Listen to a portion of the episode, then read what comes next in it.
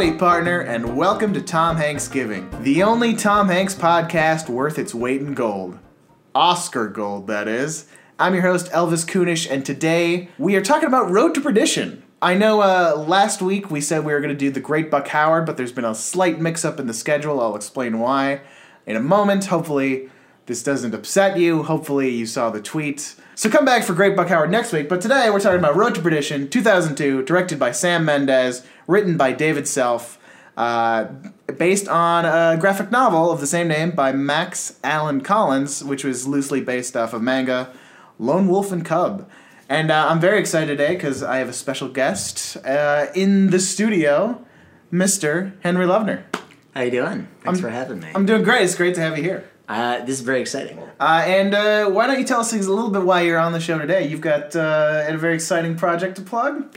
Uh, yeah. Uh, so uh, Elvis and I know each other from uh, BuzzFeed. Uh, I am a video producer there and just finished a little video. Um, I say it's a little video. It's actually very long for a BuzzFeed. It's, Yeah, like, it's like the longest video, long. BuzzFeed video ever. Uh, yeah, it's really it's 15 minutes long, which is for a BuzzFeed video is very long. Um, which is re- it's really just a vehicle for Tom Hanks Giving actually, since Tom Hanks Giving is very prominently featured in the video, and it's my it's my favorite part of the video. But um, yeah, it's a video with with uh, Will Neff and Kelsey Darragh, um, and it's called uh, "When You're in a relation." When you what is it? When you're in when you're at when you're a have couple with trust issues. trust that's what it's issues, yeah. yeah, yeah. When you're a couple with trust issues, I, they're like there were like three or four different titles. There always are in BuzzFeed videos. You never you don't even know. The weird thing about BuzzFeed videos is you literally do not know what the title of your video will be until like the day it comes out because it has an algorithm that chooses it or whatever. So it's you give them like four options. But yeah, What did you call it? What was your, your pet name for it? I just called it trust issues. Um, That's a better title. Yeah, I know it's not it's not searchable. it's so. not viral and like Yeah. trust issues is vague. It could be about like. You know, maybe it's like uh, a few good men or something. You don't know what the what the video is about. When you're a couple of trust issues, it's a little, a little clear. I don't really know that it's going to perform all that well, to be honest, because it's so long. All the comments are like, "Why the fuck is this so long?" Uh, but it's, a, it's a very different audience, but I, I, I gotta say, I, I as uh, I've seen many BuzzFeed videos in my time, this is one of my absolute favorites. oh, thank you. And I'm not even saying that just for the Tom Hanks giving plug uh, and cameo in there. Yeah, it's- but uh, no, it's it's it's very well shot. You've got uh, you pull out great performances out of everybody, and like even the casting, you got fucking Ricky in there. Oh, yeah. and you just know how to make Ricky do his great thing. Uh, Yeah. I just yeah, it was a, it was a complete complete joy to watch. Yeah. and uh, well, Ricky's uh, Ricky is a delight. There, there, there's some things Ricky can do exceptionally well. Like be um, the his whole thing in this, which is funny, is like his whole mo is like trying to get an apology, basically. Yeah. Which is funny for Ricky because Ricky's so nice. He like can't. He doesn't want conflict, and in real life. So I basically just you, you know he's just kind of playing himself, which is fun. So yeah. Um, but yeah, Um, did a great job. The only other uh, the, the other interesting thing about uh, Ricky Sands is he's the only person I've met who's been like, uh, Tom Hanks is overrated. So he's actually an enemy of this show, and I gotta try and get him on at some point.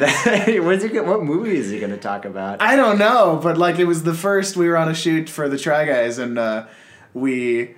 Uh, he was driving, and I just mentioned I, I have a Tom Hanks podcast. He's like, you know, he's kind of overrated, don't you think? And we just argued the whole time. funny. Oh my god, it's Uh, weird to say Tom Hanks is overrated because, like, It's what like is- saying pizza's overrated. Tom Hanks is the is the Or- pizza of like- actors. Or maybe ice cream is overrated. I just don't even know like how many Oscars has Tom Hanks won? Two. He's been nominated for more, but Yeah, he's I won mean, two. I feel like that is very reasonable for how many mo- m- huge movies he's been in. Absolutely. I mean, he and then Um, I think he's done better performances than the movies he's won Oscars for, and particularly one of the ones we've done today. Also, like if you consider compare him to somebody like Meryl Streep, who's obviously very talented, Yes. but yet has been like the Academy loves her, right? Like she's won I don't know how many times, and there are so many. I mean, I I to call him overrated doesn't seem just doesn't seem fair or accurate to me. But I mean, uh, you know, Ricky's entitled to his opinion. I don't know who his favorite actors are, but does he have a podcast? Ricky, I don't think he does have a podcast. He seems like he'd be a podcast guy. He, I know. I mean, he'd be great. I'd love to get him on the show and have uh, his dissenting opinion. There's a big tangent about Ricky Says. No, I mean he's des- he is deserving. He a is, he tangent. is. He is Uh, a man. Uh, he's a very mysterious guy. I think. Yes, uh, and of course, uh, just to quick jump back to your, your video. I love every appearance by Creepy Charles. Oh, thank You're you. fantastic. Uh, well, I'm I'm really good at acting in roles where I don't have to speak. As, as long as I don't open my mouth, I can be very convincing. So Yes, uh, I still remember you uh, as the magician in Joe's video. Oh, Amazing. yeah. That's so funny. Yeah, all those characters, none of them speak. I think he says hello. I think he might say I might have squeezed out a hello in that one. I'm not sure. It's great. Uh, Even if you did, like, you couldn't notice it just based on the whole Shazam of your performance. I don't know. I think I think people watching that video liked my dance moves, and then the moment I said hello, they were like, "I'm not convinced." I don't think he really meant that hello. I don't buy his character anymore. Oh man. Well, if you want to see uh, Henry plays Creepy Charles, check out uh, the video. God damn, I gotta look at the title again. when you're a couple. when, with trust, when you're coupled with trust issues on BuzzFeed Yellow at YouTube, uh, there'll be a link in the show notes. I'll tweet Oh, it out all over the place. Sweet.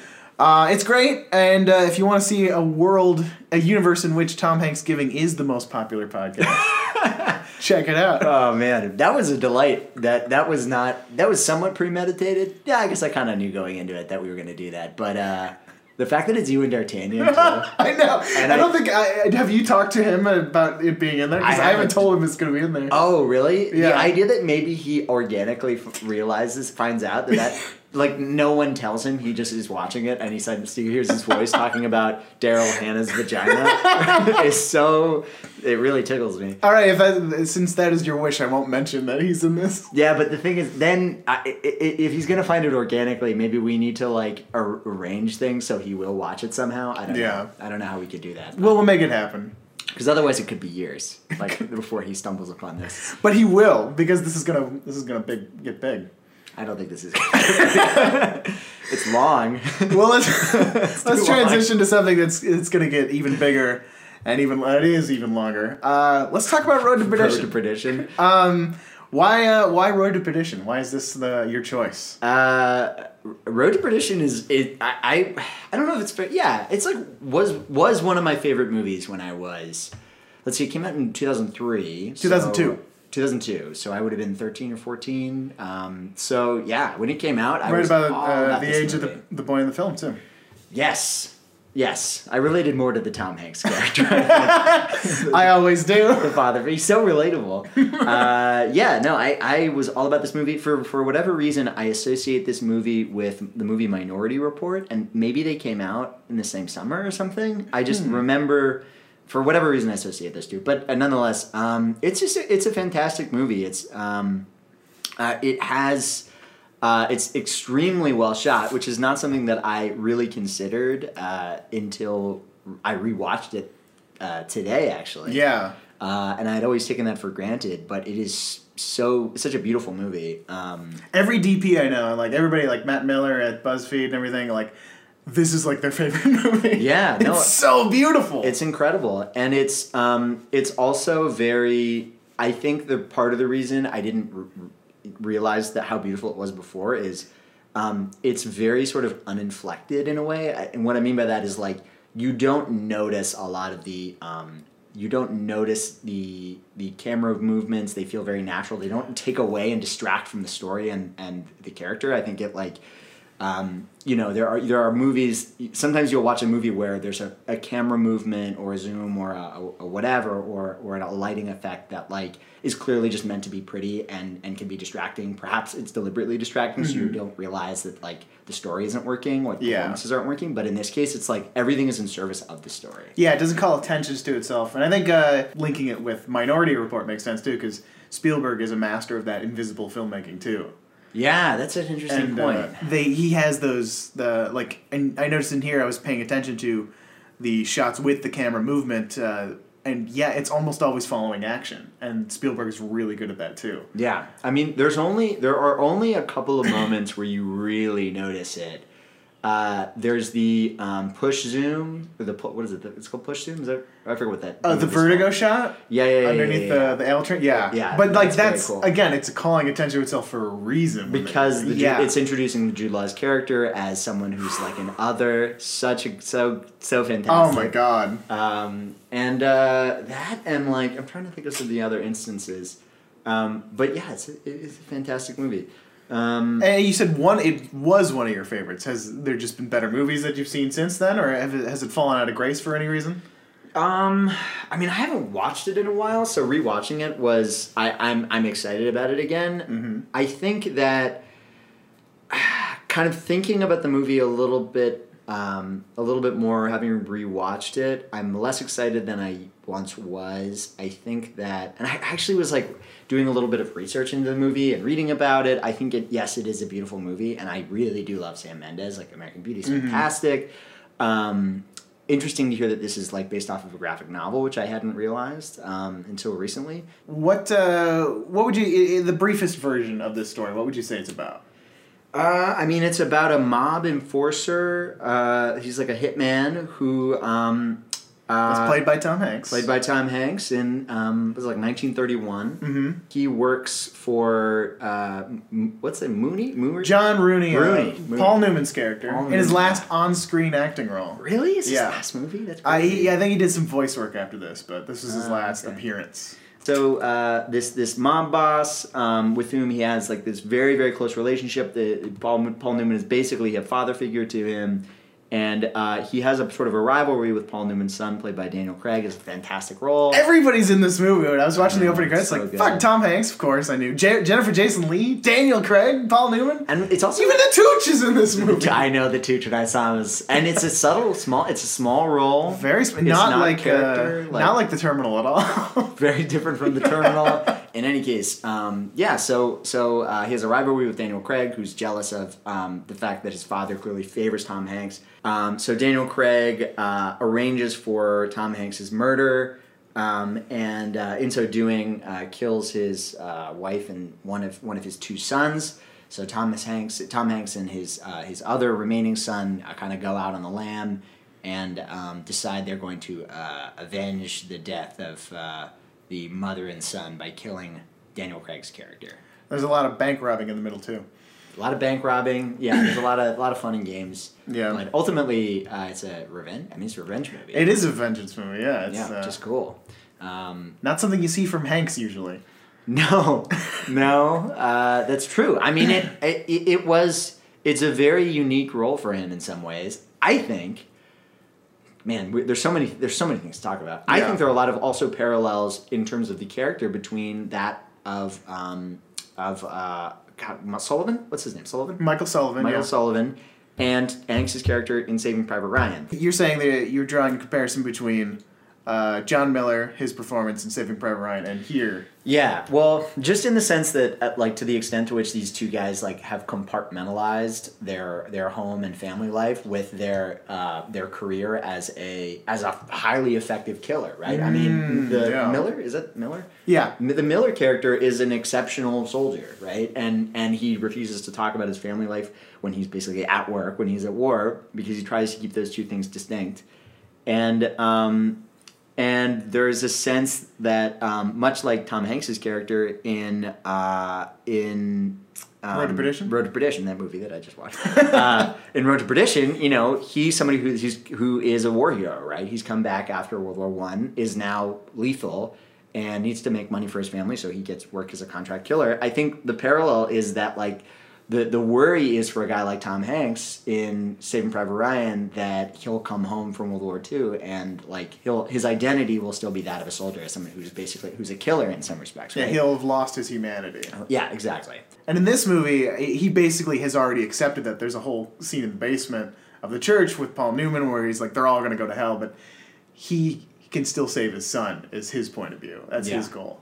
Uh, and I think it's interesting, yeah, the, his his work in this movie and that compartmentalizing, I think you can see it. I'm going to pull out two scenes. Um, the first scene where we first see him, where he gets back from a from a job and he's uh, dressing for dinner, and we see uh, his son, also Michael, Michael Jr., uh, spying on him and kind of sees the gun, and he's super intimidating, and he's just like, uh, Gigantic. He's gigantic. The the kid calls him sir, and he's like, "I'll be down," and he's like completely curt with this kid.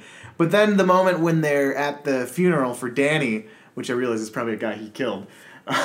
Could be. yeah. could be. uh, he but like just the moment where he's there with the son and he explains why the ice is there it's like that that for me was like Yeah. a great little writing and performing scene because there's no asking about the ice it's all visual he's just paying attention to it and then it's like he's trying to be that family man with his son Well, you know, that's what I think this movie. What makes this movie exceptional is the the use of exposition is very subtle. A great example of this is the, the brother of the guy who's just been killed at the wake. oh He the, the the finn mcgovern Finn, man, your memory is so good. I just Finn watched this McGovern, this right? morning. Well, as did I. My brain's a piece of shit. So Finn McGovern. So you know Paul Newman's station in the town and um, and his significance because Finn McGovern basically accuses him during this little spiel Mm-hmm. at at um, at the wake of being you know people treat you like a god in this town. It's delivered as an accusation and as a criticism, but. Which, which distracts you from the fact that it's also narrative exposition. right? Yeah. This is who this character is. And, and this is his standing in the community. Um, and that's what the movie does so well. Like th- things are communicated visually, or if they are communicated in dialogue, it's it's done very subtly and, and with a lot of craft. and it's it's it's still done within generally speaking character action. So it's Yeah. not even really exposition of it. It's something you would say. And even like little bits of world building i love like that you didn't need uh, when he's first leaving the town and uh, he gives his uh, his son the gun and he's still in the car and he's like if you don't hear back from me in like six minutes go to the church. But uh, don't go to father calloway Right. it's like because obviously there's a corrupt uh, father there but well, there was something interesting. Um, what it, he he says. Um, go to the meth. He says something. like, Go to the Methodist church. Yeah. Not to the not to Father Calloway. which is probably obviously their church. right. Yeah. But that means yeah, I didn't. I, I didn't have the. I didn't like take the time to really unpack what the significance of that was. Um, but you mentioned that thing about the ice at the, uh, the Mm-hmm. wake. I did a little. I was like reading about this movie, and apparently this was a deliberate decision by Sam Mendes after having researched um, researched uh, that they would use ice to preserve the body at a wake. Mm-hmm. That um, if you look closely, like almost all of the major. Uh, uh, like murder or confrontation scenes in the movie, basically death is always accompanied with uh, water. yes, I mean, did you did you notice? Or I did notice. I did notice. Yeah, it's insane. Yeah, it's it's everywhere. I didn't. I had never put that together either. Like number of um, like. I, I guess we can give away spoilers, right? Yeah, yeah. If you haven't seen this movie, you know I say this every podcast. You've done it wrong. Yeah. Listen to it afterward. But yeah, everybody dies in this movie. Yeah, every, uh, yeah, every um, Except for like three people and Yeah, the dog. They didn't of- kill the dog. pretty much all the monsters die. Yeah, um, yeah. I mean, Daniel Craig is killed in the bathtub. Uh, Great Paul- shot. e- e- beautiful, yeah, so well done. You see it through the reflection of a mirror too, which is interesting. Mm-hmm. A lot of times when we're seeing people killed, it's either through a reflection or it's we just see the uh, another person, the, an observer's response, visual response to that to the, to the murder. So we don't This, actually the yeah, see. the the scene in which he Daniel Craig kills the family and yeah, when the scene where uh, or Oh, the son upstairs. yeah the son Yeah, goes or for, so before he gets there the son goes upstairs and you just hear the shower uh, drain dripping as he walks in you don't see the bodies there's no shot and then when yeah he goes upstairs we stay on the son who's Oh, it's such a powerful moment. it's so good It's way better than if he had followed. Yeah, I mean, hearing Tom Hanks howling upstairs. because if that if you watch that it's so it so quickly becomes big can become over the top It, exactly. but because it it's be off screen Yeah. oof, it really hurts and then you cut immediately to his like five minutes later grief in the hallway and at that point- works so well Tom, and Tom Hanks shakes it off so quickly too, because the character is just like hard as a coffin nail, you know. Mm-hmm. Um, but yeah, I mean, the, although the, all, um, several of the um, murder scenes happen uh, during heavy rainstorms. Tom Hanks, of course, they get you know he dies at the end at, at, at a beachfront. yeah Um, even the movie starts with the the sound of the waves.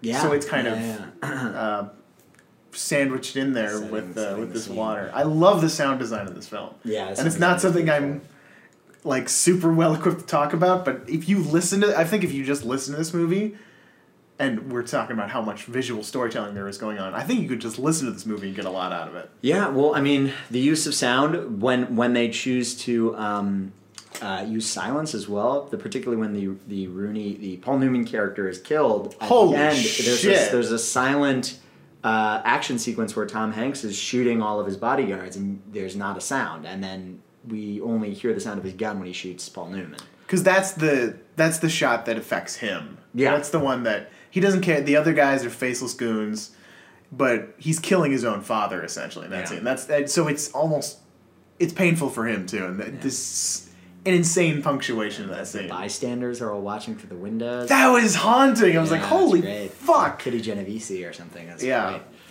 Um, but uh, yeah, beautiful movie. Uh, is this the part we're supposed to criticize it now?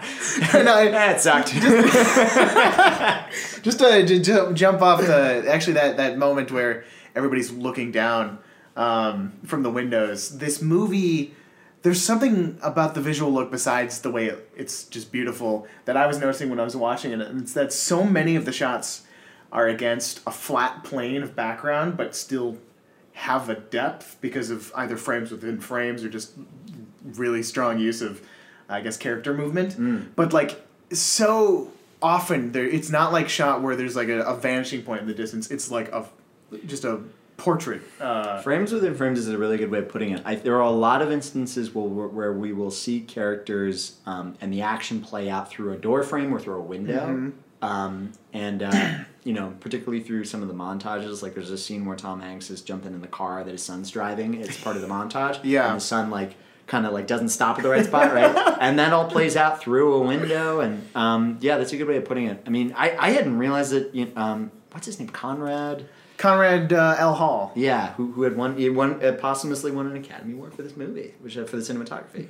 Yeah, Well, this it certainly deserved it. Yeah. They were kind of going for like uh, Edward Hopper style, which uh, he did the Nighthawks painting. And Oh yeah, yeah. when you yeah. mentioned the windows, it was like that looks exactly like that Nighthawks. yeah, uh, well, a lot of the, also like the lighting, the lighting for the movie, I really noticed like heavy use of uh, you know you would have these little incandescent like yellow incandescent bulbs indoors but m- most of your your light was like your key light was just coming through blasting through the windows Mm-hmm. um, this really soft gray winter light um, so you always felt like you were in this kind of like dark cavernous indoor space with light coming in from the outside or yeah, you you could really see you know the last scene uh, when they're on the beach is the first time you really see Yeah. like green like green really colorful um this is like the first time you ever really see that and then and then immediately goes back inside the house where it's just blank white right Yeah, and uh, he's trapped. um That sh- oh my god, talk about just beautiful shots when he gets killed. yeah it really You see the reflect. You can see the sun reaction, and you see Jude Law's reveal. This movie's so good. Like I knew that was coming, and I forgot Yeah. about Jude Law. yeah and oh, geez, he looked disgusting in this movie. Yeah, he really did. They, I mean, you could even tell his fake teeth. Mm-hmm. Uh, he sometimes had a little bit of trouble talking. I don't know if you noticed that. I noticed it in the diner scene. Like he was kind of just like like really like struggling to get the words out because he has. These, That's these funny. I didn't notice uh, that. Yellow like fucked up teeth. I imagine they were fake. I didn't think they were true Jude Law. Well, they really. They also were very loyal to. Um, you, there were so many little details about his character, like the fact that how much sugar he put in his coffee was like, yeah, he has fucking bad teeth. It's insane. I don't have that bad of teeth. Yeah, me too, dude. I had a I had a fucking horchata coffee yesterday with more sugar than I it's like a milkshake. Anyway, um, Did you ever watch Buffy the Vampire Slayer? uh, the movie I've seen, I, I Oh, am God. very sorry to see, say that I've movie. never seen the TV show, which is a shame because I, I know it's um, uh, what's his face um, uh, the director um, Whedon. Whedon, Whedon. yeah, and I know it's supposed to be fantastic. It's it's wonderful. Um, sadly, no Tom Hanks, but uh, I gotta say, just as, as a big fan of Buffy, um, uh, the actor who played uh, Mayor Wilkins from the amazing season three in Buffy, Harry Groener, is uh, the is excellent as this bit part as one of the bankers in the movie. Oh, uh, interesting. Yeah, he gets robbed, but he's the first guy who gets robbed by Tom Hanks. Oh. he's delightful. What does he say? Does he say anything to Tom Hanks? Yeah, they speak. It's uh, basically he's Like it's Capone's money. Yeah, he- he say that. Do you know who you're robbing? Or something yeah, like that? you know who you're robbing, and then he gives him the money and Yeah. to stay kind of quiet. Interesting. Uh, oh yeah, yeah, I remember that. And then uh, when uh, James Marsters of Spike fame from the show showed up to be in a BuzzFeed video, I asked him what his favorite Tom Hanks movie was, and he said it was Road to Perdition. Oh, So Cool. boom.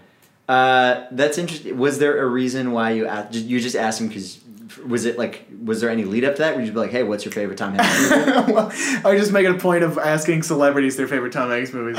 um, but uh, what what what anything catch you up on that movie? Where you're like, ah, Oh, uh, Not for me. what- I mean, I could go on and on. I do want to talk about some uh, some more fun stuff, uh, spe- specifically how funny the movie gets in the middle.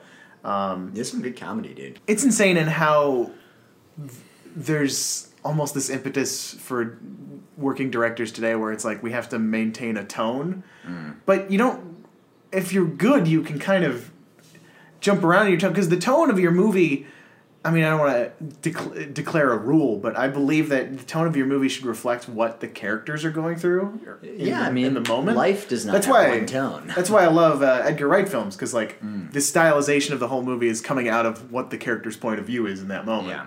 Um, and obviously, it's not this that stylized in this movie. But when yeah, he's teaching his son to drive, and they're getting on these capers. It's just fucking fun, and Yeah. and uh, You really need that though, because I think in order to demonstrate like the the emotional bond that they're developing, because they really they're kind of strangers when the movie begins. Yeah, and and- he doesn't even know like what he, he's like. What are you interested in? You know. yeah, what do you like? Yeah, What they talk like? about that. Like in order to demonstrate that, you just need c- conflict, like a little bit of conflict free, like moments of levity where it's just fun. You know, for the two characters to just to just be. Mm-hmm. And you Um, really get to see these these two as father and son, like yeah. Without the crazy circumstance there. And I just love that that whole scene. I mean, it, it's a great piece of a whole. I, I'm just raving about this movie. I'm sorry. Uh, you wanted to jump to criticisms. No, no, I, we don't have to. That seems so negative. You're like, all right, I have uh, that out of the way. no, no, um, But I don't know. I mean, there are parts of the movie that uh, still feel. So here's something interesting. Here's one observation that I made uh, about the movie: is it opens much in the same way that American Beauty does. It opens by telling you that the protagonist of the movie is going to die. yes. There are a lot of parallels between this. yeah, I, and yeah, actually, I did want to talk about that specifically. I think that um, I was reading. I actually, I'll, I'll, I'll have to cite this source because it's not a completely original idea. But I was reading a review of the movie by Roger Ebert. And Roger Ebert, and he was talking about. Um, he was comparing it to The Godfather, and he made this point that he thought that this movie felt more like a Greek tragedy um, in comparison to, say, you know, Shakespearean tragedy or The Godfather, where the con- the, the the ending felt inevitable. It felt inevitable that um, Tom Hanks was going to die, but that he was going to get his revenge, but in so doing was going to die. Yeah. Um, and you really know that the you you pretty much know that the son is going to survive, right? Um, and how it felt kind of divorced from choice, and uh, it felt as though Tom Hanks's character um, was so was so hell bent on getting his revenge because we understood it to be his wife, and yet we never really. This is something more of what I observed is that we never really full like appreciated his relationship with his wife. Yeah, Jennifer Jason Leigh, who's a great actress, is does nothing in this movie. Yeah, I mean, or or his other son who gets killed. I mean, like it's he's good at maths. Uh, Yeah, he's good at maths. I mean, he's very good at maths. But but but the, but the fact remains, like I- it, you you get really far on the audience's appreciation of like, okay, like son and wife, we know what that means for them to get killed. This is a just cause for him to now go and try to kill Daniel Craig at potentially at risk to his own son. Really, in, the best interest of his son, he should just leave. right? Exactly. He Yeah, he's given and he's given every opportunity to walk away and like me. Paul Newman loves this guy. Yeah. And is willing to like if you just leave, I'm, we're not going to come after you. The Yeah. Stanley Tucci's character is willing to protect him as long as he doesn't go after Daniel Craig. Yeah. Uh, and it's really condemning, and, and I like how it's so condemning of the path of vengeance because It is. It, it, yeah. I mean it glorifies it in a certain way, but it's tough because I, I feel like it doesn't properly frame the moral dilemma of Tom Hanks's moral dilemma of if I seek vengeance, I jeopardize the life of my son. It, it, it really it seemed to be the lesson that you know Tom Hanks in seeking vengeance uh, like had to sacrifice his own life, right? I don't think that the movie ever really took into full account that Tom Hanks was risking his son's life. Like he was bringing into gun, basically into gunfights. Yeah. over and over again. I mean, he was he was making him a criminal even on the smallest scale with the bank robbery. yeah, There wasn't a lot of cost that he could have lost more. Right. I mean, I think I mean, it, actually, and I wonder now, now just surface level thinking about it, should it have been his son that got shot when they were in the farm sequence so he could have dealt with that? Yeah, I think it probably should have, right? Because what what kept getting thrown into Tom Hanks's way were not moral challenges eh, for the most part, but rather li- like li- like practical challenges Yeah. like, oh, I've been shot, I need to recuperate so I can rethink my strategy on how to kill Daniel Craig, right? He just was hit with these all of these obstacles uh, to his to his strategy, to his mission. But rarely was he faced with these fundamental moral decisions, and it was it was sort of a disappointment because I think like if they had really um, uh, you know, explored his relationship with Jennifer Jason Leigh and his other son, then we would have had more empathy for um, his loss, and therefore, when it came time for him to decide between vengeance and potentially risking and, and you know preserving his son's life or or really looking out for the best interest of his son, we would really understand. Okay, like he has this moral dilemma, but he's so broken up about his wife and son because we know what that relationship is that we understand why he's still um, seeking vengeance. Yeah, and I think we can put into our our, our own interpretation of why, because like I'm sure uh, those two characters, his wife and his son, um, for him represent like that compartment that he is the family man, that he is just a nice he, that he want the son the life that he wants his his sons to have. Yeah. but it's not really textually there, and I think uh, that's something. Uh, having watched it this morning. Uh, I did not pick up, so Yeah, or or you know, or the idea, you know, when he talks to his his son about like his son's like, "You think this is my fault?" and he's like, "No, it's not your fault." And he almost gets right up to the point of saying it's my fault. he doesn't say it. But he doesn't say it and and he and I think the problem is that that's one of that's one of the flaws of the movie, I think of the story is that Tom Hanks doesn't his character never wrestles with the with the problem of the the my my wife and son's blood is on my hands because I chose a life of crime. I And- do think that in that scene you mentioned where he's like, "It's not your fault." I think It's he knows it's his fault. yeah. He doesn't go out and say it because I think that's part of his character. Is like he can't admit it. It's almost like, because if he did, how how has he been doing this this entire time? Yeah.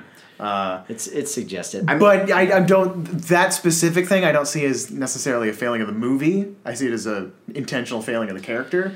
But Hmm. you're right that it's not fully explained because a, a true tragedy would have been he gets his revenge, but then loses his other son, and he lives. yeah.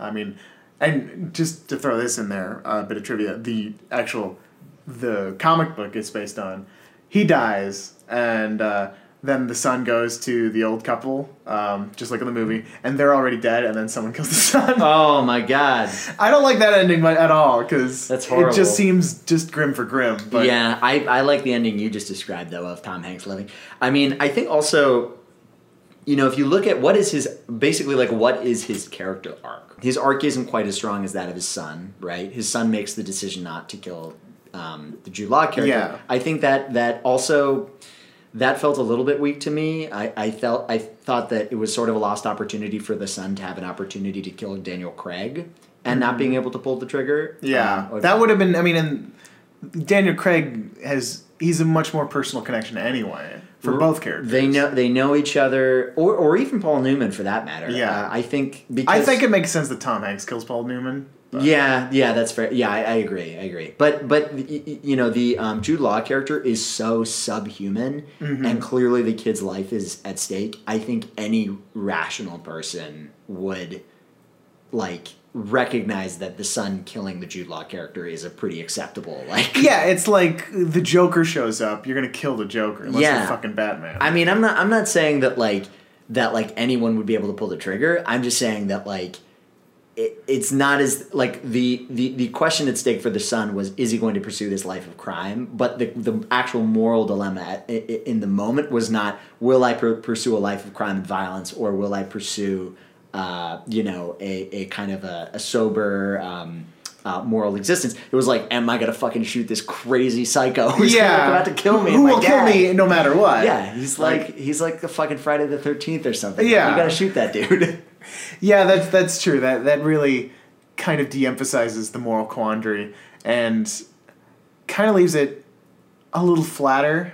Um, I still, I mean, it's still good, It- but yeah. as a story, yeah, it kind of breaks apart there at the end. And actually, I wonder if it has to do something with um, the the central question of the movie and then the question the movie asks being different. Yeah. Because uh, going back to the opening voiceover, the movie the movie seems to be asking, uh, or it literally asks, is Michael? People ask me, my father is Michael Sullivan a good man, or is there no good in him? And it ends with like, oh, he's just my father. But that doesn't seem to be what the movie's really asking. Well, I think yeah, Because the central, we're not worried is like, is is Tom Hanks' character good or bad? It's really about the son.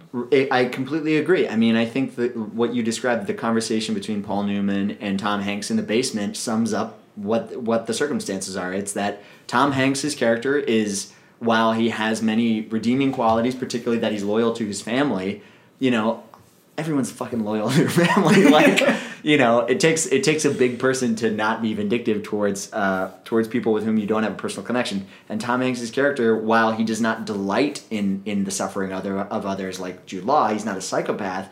He is he is a he is amoral. Um, and so.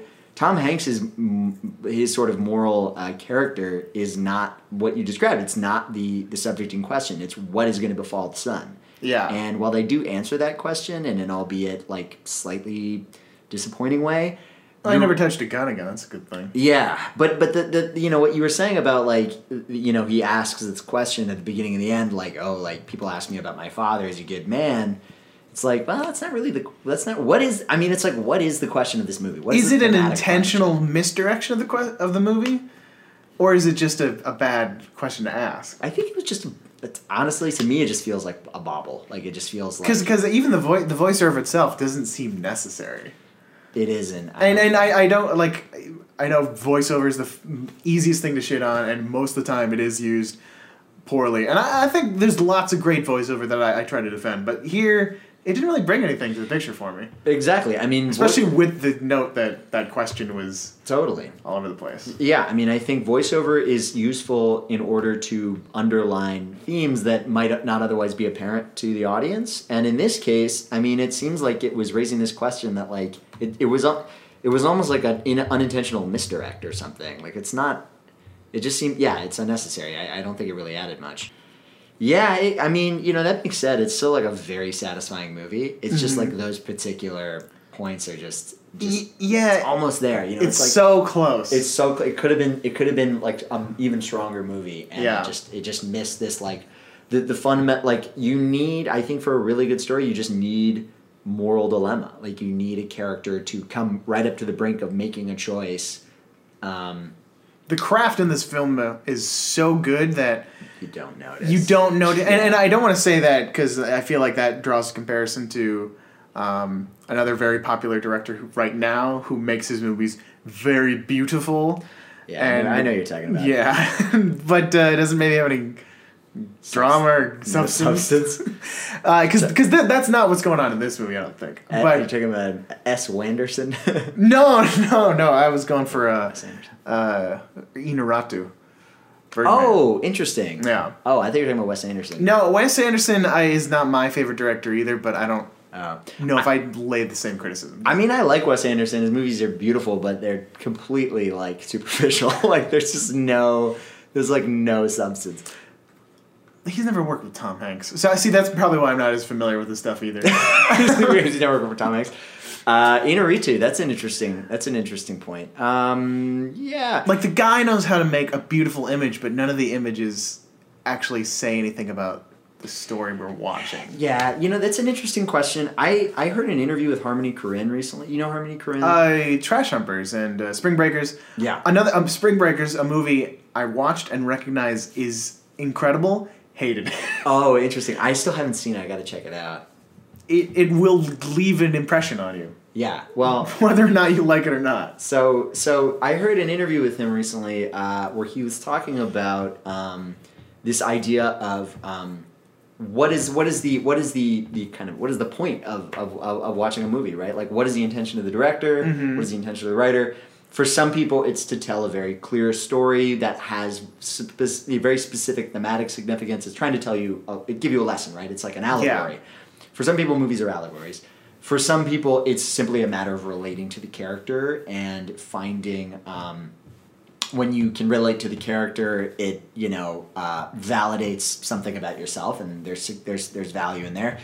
Uh, for him, he's like, I just want my movies to give people a feeling, and it doesn't need to be a feeling that's um, something that they can easily easily express of uh, a, a, like a, a really clear takeaway. This is what the movie's about. I just want to give people a feeling. His comparison was to electronic music versus say listening to uh, whatever like a you know a Joan Baez song or Yeah. a pop song, right? Pop, uh, pop, yeah, pop song's even better example, right? You listen to um, a song by um, uh, Maroon Five. This is a song about breakups. This is what this, you know, this is the, the, the message is very clear. It's tangibly uh, app- applicable to a specific part of your life. It's like, Yeah. oh, I want to listen to a song about breakups because I'm feeling sad. It's a very specific point of view. It has a thesis. Uh, it's it's you don't have to interpret it. Right. It doesn't. It doesn't require a lot of interpretation.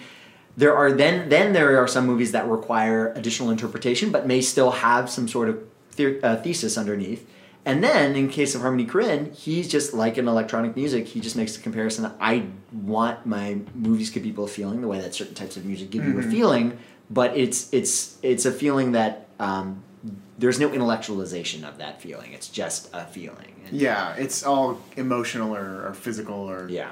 Which is in the gut. No, and I, I love one of my favorite things is about movies is that a movie can be anything. It doesn't have to have a, a good script or anything. I mean, like it should have a good script if that's what it's doing. If it's a movie more like Spring Breakers, which while not a movie I personally enjoyed, I recognize as a well done piece of art. It just wasn't for me. Uh, it completely succeeds in not being like a scripted narrative. It's not a narrative thing, despite having some story elements. Yeah, it's interesting that you. It's hard for me to talk about this movie without having seen it, but it's interesting that you would describe Spring Breakers as a movie that you don't like but recognize the craft. It, it took me a while to get to this point. Um, in terms after many arguments. or After something. not not as no not necessarily argument just just in terms of like there's been a lot of movies where I know a movie I I've seen is bad and I won't like like that's a piece of shit I don't like it Yeah. and then there's movies where it's like I I gotta recognize that it's good but it's just I just it didn't work for me or, or even if Yeah. it did maybe it, it evoked a feeling so I guess it worked it just was not a positive one Yeah, well, I think you- you raised it, an interesting point. Um, it's this idea of craft as the ability to, in my mind, craft is the ability to um, translate an idea, what what the director has in his head or her head, uh, into um,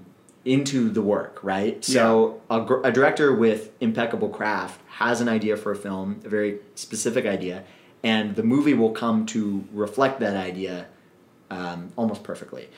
With, with without craft, you have an idea for a movie, but you can't execute it. So I think it seems like the point you're driving at is that Harmony Korine has a strong craft.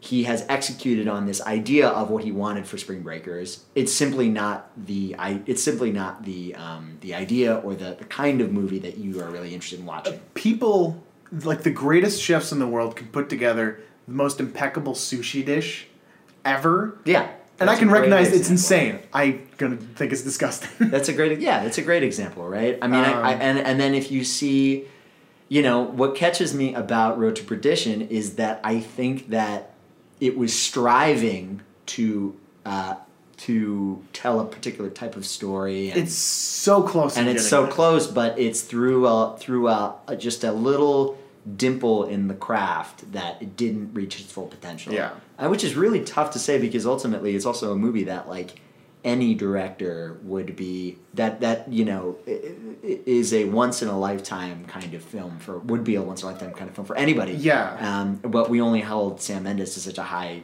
standard because he's he is like He's, He's a master, you I mean, th- that's like fucking people like going snoozing over Bridge of Spies this this year.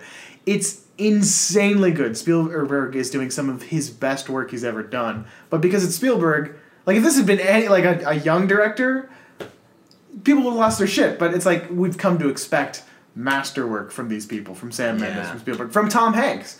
And here he is giving one of his best performances I think we've ever seen. So good. And I think uh, going jumping all the way back to that scene where he's talking about, or we were talking about, where they're in the basement and they're talking about how they're all killers, they're all murderers and bad men, they're all going to go to hell.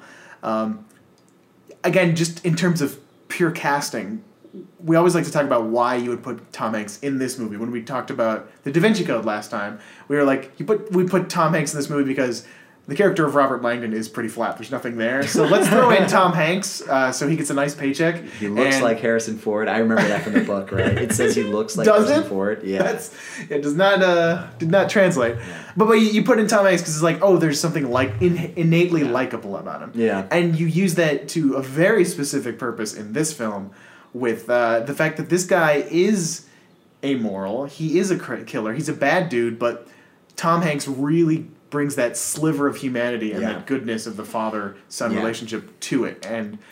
I do think it's one of his best uh, performances we've ever seen. I I agree. Um, and that He even made the Walt Disney mustache work this time. yeah, he does. I didn't I didn't second guess it. I didn't say that is disgusting. I just accepted it, and I was totally cool with it. I know. Um, And it's pretty bad when you think about it. It's like it's it could have been the the fucking hair from the Da Vinci Code, but no, it totally works. oh god you know that you bring up another point uh, about this movie that i think is one of its strongest features is um, i don't I, I have not read the script so i can't speak to whether this is sam mendes's work doing or the writer Mm-hmm. since the writer it finds a way to uh, humanize every character maybe with the exception of jude law Yeah. but even jude law we do understand his psychology my favorite instance of this is the bouncer in the he's the the, the bag man or whatever Mm-hmm. in the in the nightclub like he has a, he has that's a fucking juicy role right out of nowhere like that, yeah, he just makes a whole story for himself. that scene could have been so could so easily have just been Tom Hanks shows up at this club, he hands over the note, the guy tries to take a shot at him, and Tom Hanks kills him. But instead, we give Kevin Chamberlin, by the way. Oh, you have his name right. I thought he was really good, so I wrote yeah. it down. Yeah, he has his moment, and what what the reason why that is so effective is because it's the only. I think it's more than any other moment in the movie is one in which you see like the the true moral depravity of Tom Hanks's of, of the character's work is that he has at one moment this very kind of just like warm moment Mm-hmm. with this guy who's clearly not Who respects him? yeah, he's like a good excited to see him. like you know for all we know is like a pretty good guy yeah, And- I mean, he wants to be a hitman, yes, but Well, he I think he wants to be a bodyguard. I guess that's right? true. He I did say bodyguard. I mean, that it- doesn't involve killing. In in like the pantheon of baddies in this movie, from Jude Law to Daniel Craig to this guy, this guy's Yeah. this guy's like one of the nicer guys in the movie. it's true. Every character is a mobster. It, it's we're grading on a curve here. yeah, so so he's a pretty nice guy, and and they found a way to humanize him. I would say even Daniel Craig, like Daniel Craig's motivations are very relatable. I thought, like we can appreciate his jealousy of Tom Hanks. when he leaves with Tom Hanks, uh, and we're, we're we just held hold on that shot of Daniel Craig, and it's a slow push in, and then he's in focus, and then we rack to Tom yeah. and Newman Yeah, in the yeah, background, and they're like they're he's got his arm over his shoulder. He's clearly the favored son, quote unquote, and then we hold on their focus until they go right behind his head, and we're back on Daniel Craig. So it's like it's literally like he's in their head, Totally. and it's just burning him up. So that's why he's got to kill him. Yeah, I mean, do they ever? Is there ever a moment in which, um, in which Daniel Craig says like, "I am jealous of Tom Hanks, like Dan, uh, of my father's love"? No, it's all. I mean, It's all for the I camera swear, it's all visual. Yeah. yeah. The, the And moment when they're playing the piano and and the camera pushes onto him and he's smile. He's like holding that smile. It's so fucking hysterical. yeah, Yeah. yeah, It's really. By the way, it's maybe the the second best uh, Tom Hanks piano scene we've seen with the second best. Yeah. Can you imagine if they had decided to play the, the piano on the floor? I was kind of hoping they were gonna play Heart and Soul. I think, but that's what make you know when you were talking about those moments of levity. That to me makes the movie special because it's not overwrought and it doesn't become melodrama. And it could have so easily become melodramatic and so uh, driven by cliche. Um, and yet, because it finds those moments where the characters don't take themselves too seriously, you you feel like they're real people. They don't become these these um, caricatures. And that's one of the merits of this movie is it never goes for the easy mobster cliche No. of you know Robert De Niro in uh, in uh, The Untouchable taking out the baseball bat and beating the guy over the head or whatever as as uh, Al Capone. It it felt real. And actually, to, to its extreme credit, because probably the biggest genre of things that just like there's this wall between me and there is mobster movies. It's just not something I Yeah, usually get into. I agree. Well, I think the the, the biggest reason why um, why it stands out is because it does not. Fe- I believe it does not fetishize violence. No, and in fact, uh, you mentioned how brutal the scene with the bouncer, where he kills the bouncer and the the club owner, I guess.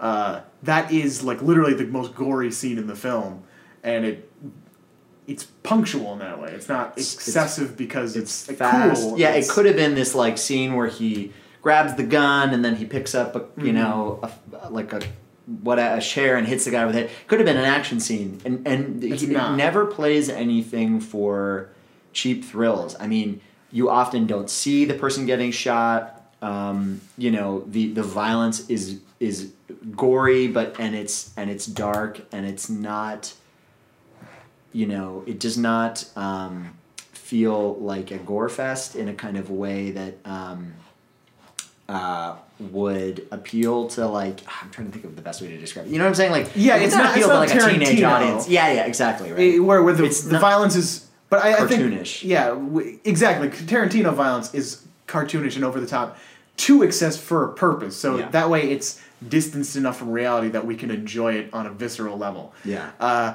this they go realistic with it so it's punishing when we see the It's violence. really brutal, and and that that to me, I think, is why you know I also agree. There, and I have a lot of friends who love mobster movies. They love all of um, Scorsese's work Mm-hmm. and any mobster movie they love.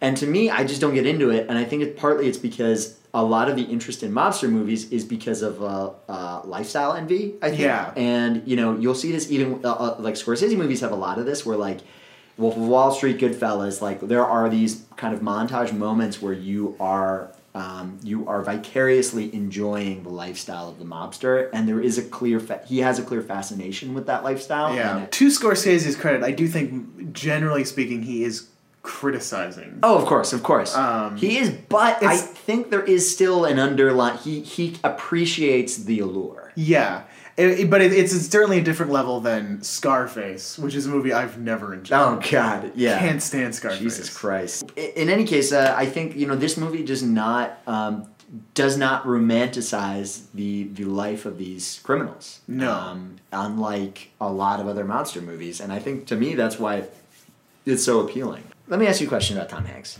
Now I'm trying to think of you are the sensei. Yes. Uh, I am trying to think of a movie. In my mind, I can't think of anything that he has done um, in the indie world um, which is interesting because most even big actors will explore that. yeah.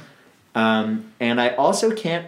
Nothing comes to mind of a film he's done, uh, like a hyper stylized movie in which you know you see, say, breaking of the fourth wall, mm-hmm. or they tend to take themselves somewhat seriously. Right.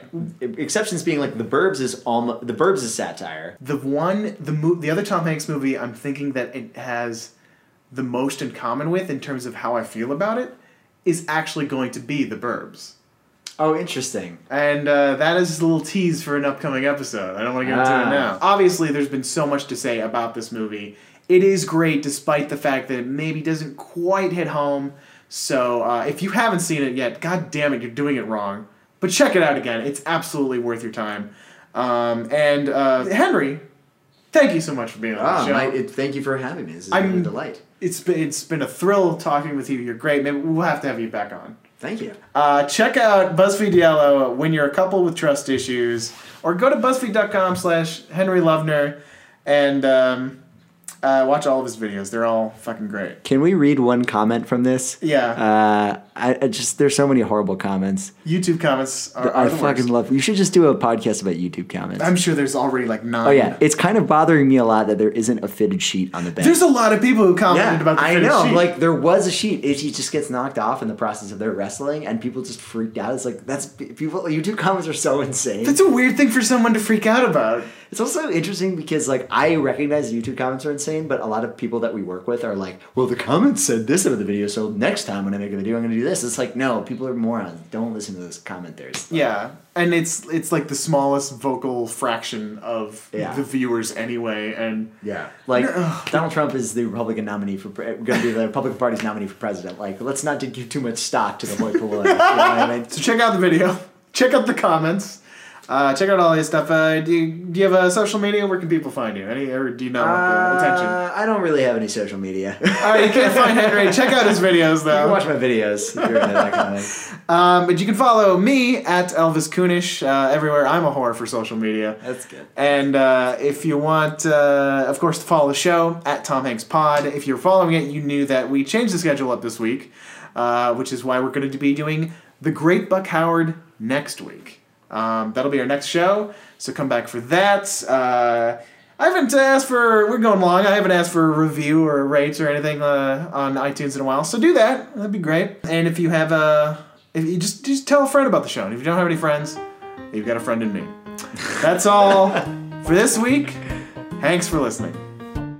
Tom Hanks, we fell in love with you, Tom Hanks, just like so many do deeply, because you made us smile, and you're great on screen style.